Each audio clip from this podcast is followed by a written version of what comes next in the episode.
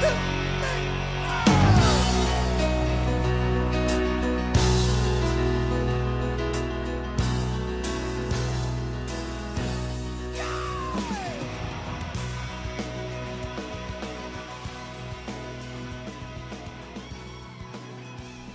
good morning. Welcome back to the Broadcast Retirement Network. I'm Jeff Snyder. This is BRN AM for Monday, September 25th, 2023. And our top story today prudent practices for evaluating and implementing retirement income solutions. Joining me now to discuss this and a lot more, John Faustino is with Broadridge and Blaine Aikin is with Fiduciary Insight. Blaine, John, great to see you. Thanks so much for joining us on the program this morning. Thanks for having Great us. to be here. Yeah, John, it's always great to see you. And, and we've talked about so many different items with you, things with you. Let's talk about retirement income solutions. And we're going to get in more detail with yourself and Blaine. But have you seen interest among advisors, plan sponsors really peak in terms of their interest in these types of products? I'd say that we're seeing some increased interest. It hasn't necessarily peaked yet, we're seeing some great activity from some of the leading retirement plan advisors in the space, and I think they're they're really going to pave the road for the industry and for their peers. So there have been several events that I've been a part of where leading retirement plan advisors, the folks that are on the forefront of changes, have really embraced retirement income because they realize that it's an opportunity for them to do the right thing for their plan participants. And it's also a business development opportunity for them.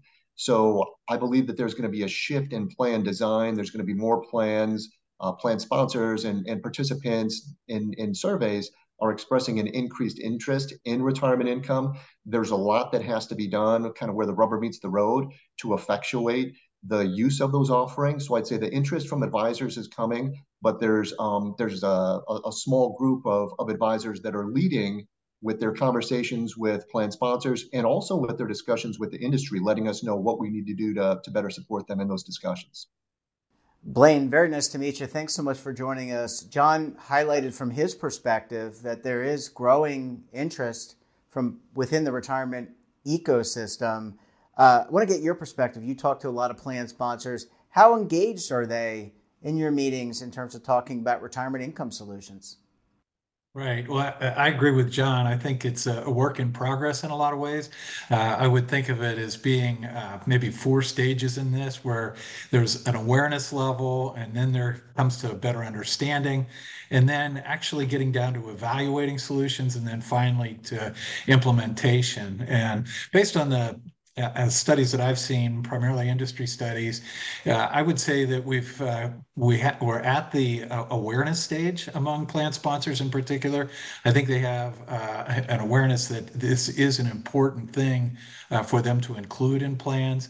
Uh, with respect to the the actual understanding level, I would say we're maybe at half uh, of, of uh, the plan sponsors are are truly looked into this enough to have a relatively robust understanding. Um, in evaluation, you know, it's probably significantly less than that uh, yet. There, uh, roughly, as I say, I've seen from studies, uh, probably 15% of plan sponsors are actively engaged in, in evaluating retirement income solutions. Uh, but I think uh, we're only at about 10% uh, of the plans actually have those in effect. So we're getting there, and I think we are going to have a fairly rapid acceleration in the process of uh, adoption. You, you had the Secure Act uh, come in, which certainly helps eliminate some of the regulatory uncertainty. Uh, we're seeing a lot of product development, which I know we'll be talking about. And, and as we say, just a greater growing awareness and, uh, and a recognition that it's such a critical part of, uh, of a defined contribution plan. Yeah, absolutely. And John, I want to pivot back to you because Broadridge created – a retirement income consortium bringing together some of the most uh, prestigious firms that deal and work with uh, retirement income solutions. How important is it to be able to aggregate and analyze all the data? I mean, John uh, Blaine pointed out, John, that it's really important to evaluate. So, how important is this consortium to being able to do that and bring all that data together? That's a that's a great question. And yes, we we created the Retirement Income Consortium in early 2022 is when we started our meetings, and we we recognized at Broadridge that there was a need to create a consensus on the language that we use when we talk about these solutions and the way that we talk about due diligence for these solutions and the way that we compare these solutions. So I do believe that it's important for the industry to come together and those firms that were on the forefront of starting the consortium with Broadridge, large asset managers, large insurers, um, Blaine's organization, and, and a few others, realized that a rising tide is going to lift all ships. And that's that's what I believe we're we're starting to see right now. So the consortium has helped with education. Blaine has talked about the the fact that we've done a um, we, we've made some progress anyway with advisor education and plan sponsor education. We still have a, a longer ways to go, but a lot of that was around uh, common nomenclature, understanding what these offerings are, how you do due diligence on them. Another thing that the consortium did is that we developed prudent practices for retirement income solutions.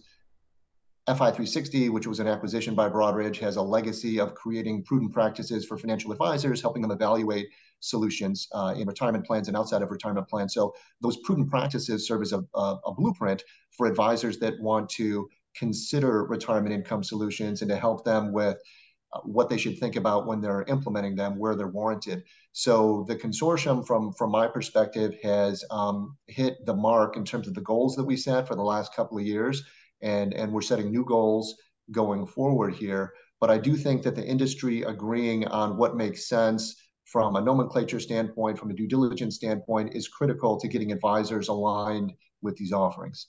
Yeah, and Blaine, just before we go to commercial break, I want to ask you you brought up evaluation. What's really important when you evaluate these different products? Because they're they're very unique. I mean, you could have two insurance companies with similar types of products, but you know, maybe they're constructed differently. Maybe there's different liquidity provisions or termination provisions or payout provisions. So, what go, what's important when you consider evaluation?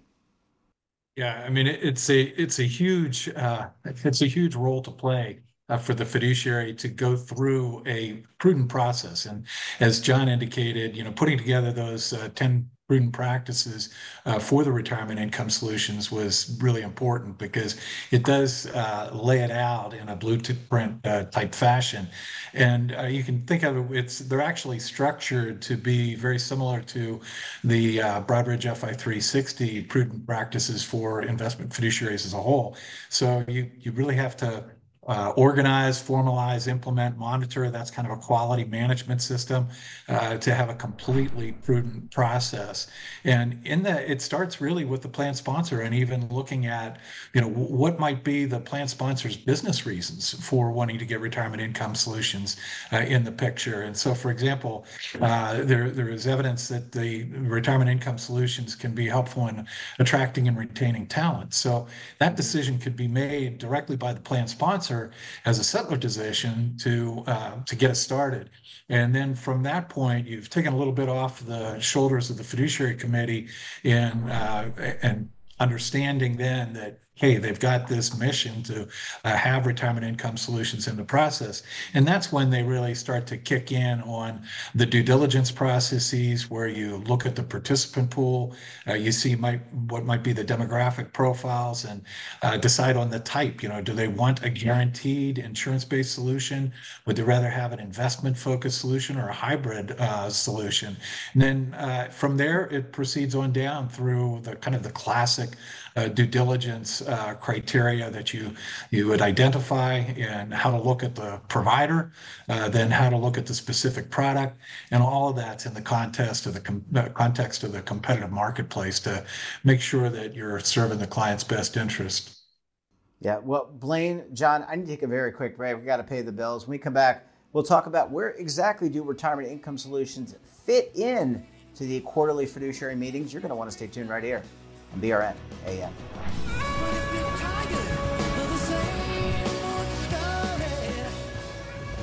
Imagine a new television network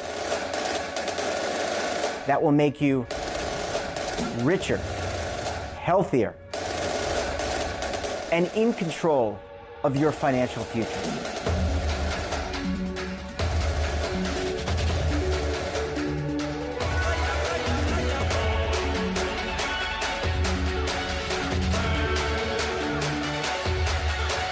This network is for the policewoman in Nashville, Tennessee, the baker in Dubuque, Iowa, the teacher in Lexington, Kentucky.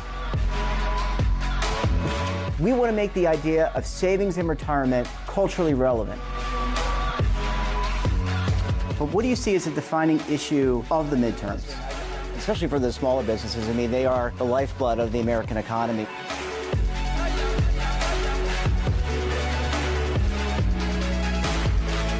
Featuring exclusive interviews, current affairs, and docu-series. 33 yeah. years old, you retired early. The philosophy is money only matters if it helps you live a life that you love. But you got to start thinking about retirement as soon as you get in. The Broadcast Retirement Network will drive very high engagement with premium partnerships. So this isn't retirement and savings for your parents or grandparents. This is for all Americans. And we're going to change the way you think about money.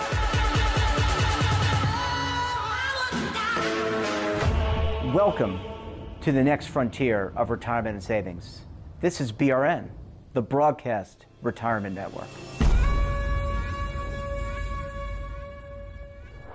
Welcome back, Blaine. John, thanks so much for staying with us. Really appreciate you hanging around for segment number two this morning. Great to be with you. Yeah, it's this is a fun conversation. And, and Blaine, I want to start with you because Secure, you mentioned Secure already, Secure 2.0. We got fees, we got the part of the normal process during investment reviews to go through fund performance. Where does retirement income solutions, the conversation, the topic fit in to those quarterly uh, plan sponsor review meetings?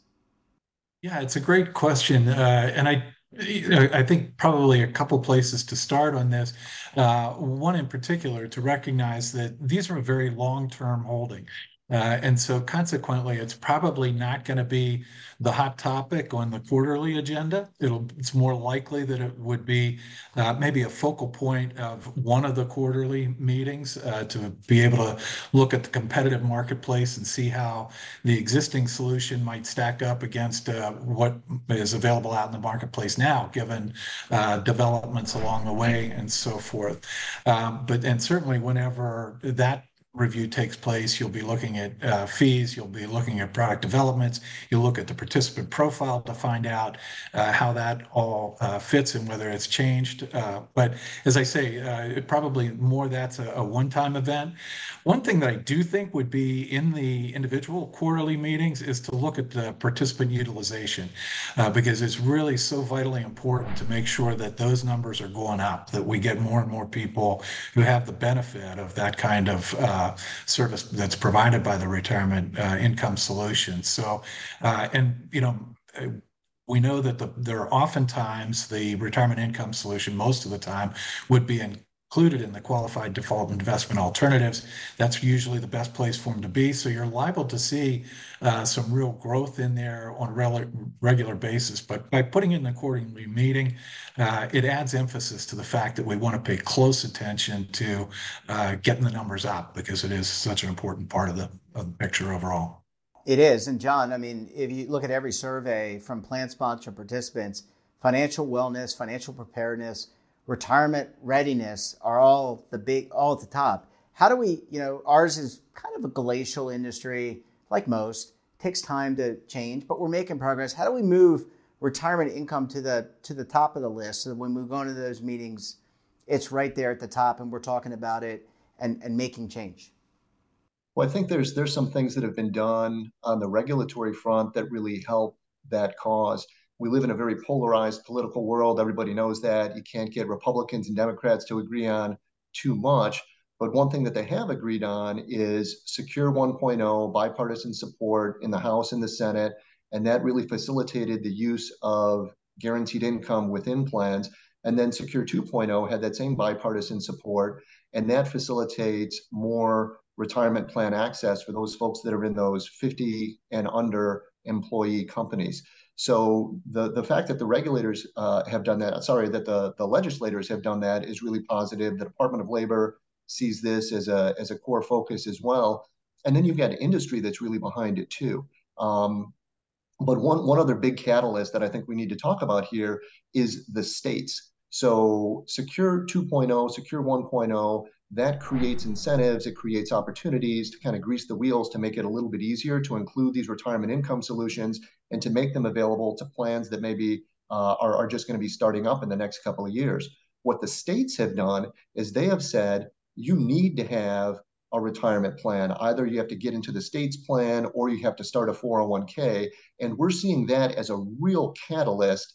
Um, that's really a bit of a stick. If you don't do this, you're going to get fined versus what we've done with Secure 1.0 and Secure 2.0, which are more incentive based. So we're seeing a lot of um, new 401k plans come into uh, Broadridge, Matrix, our custodian, driven by these state mandates. So I think that is bringing retirement income and uh, and the like up on the agenda as folks are are getting access to 401k plans, retirement plans that never had them before. And I think Blaine made a great point when he spoke about the not only getting um, access to these retirement income solutions in plans, but we also have to look at you know what the percentage uptake is, and that's where I think aligning with defaults um, is going to be critical. One of the biggest things the industry has to do is to work on the record keeper, the platform availability. Um, we know that the plan sponsors are interested in this. Participants want more guaranteed income, but if these offerings aren't available on the record keeping platforms, you can't you can't invest in them. So I think that's going to be another big step to facilitate broader access in the coming years.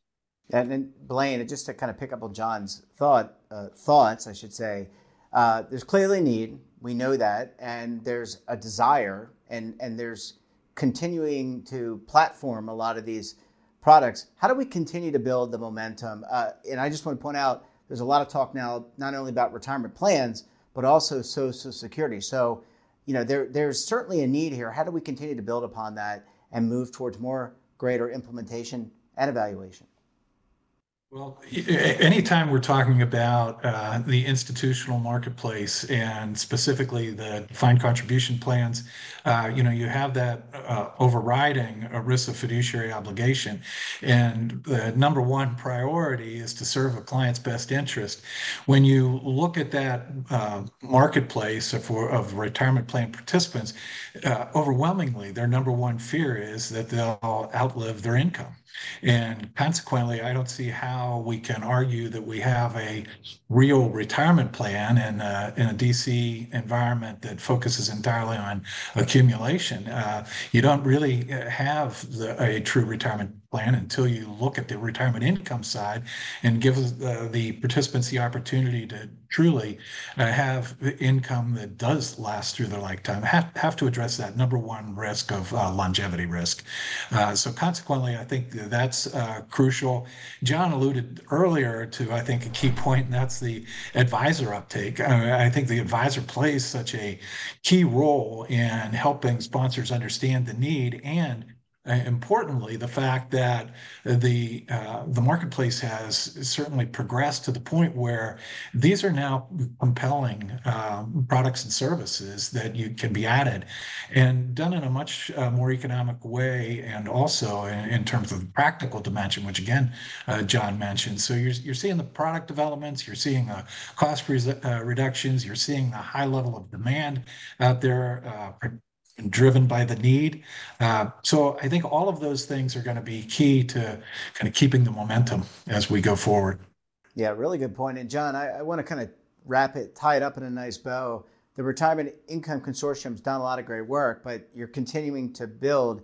If I'm watching this program, I represent an organization that is not part of the consortium. How do I get how do I get involved?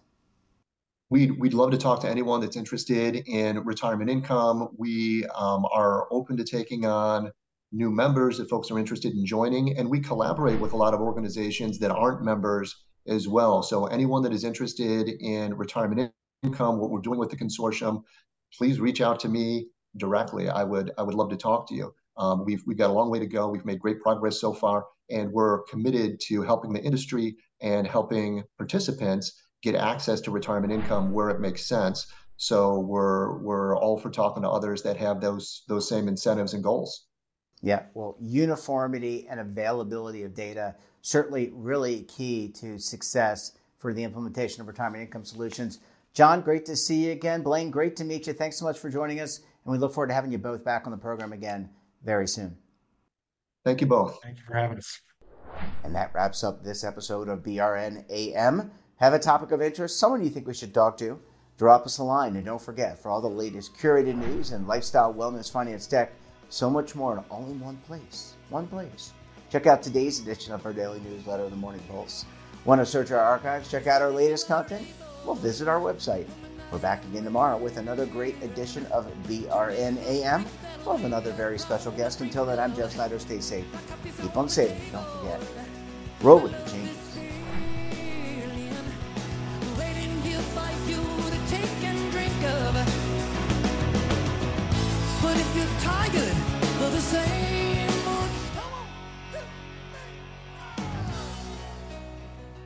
Now is your opportunity to co create content around any topic on the first lifestyle and wellness network. Reach a global audience through our platform and co own exclusive branded content. All of our programs are available on demand and also as audio only podcasts, so you can take us on the go. Broadcast Retirement Network, available anytime, anywhere, and on any device.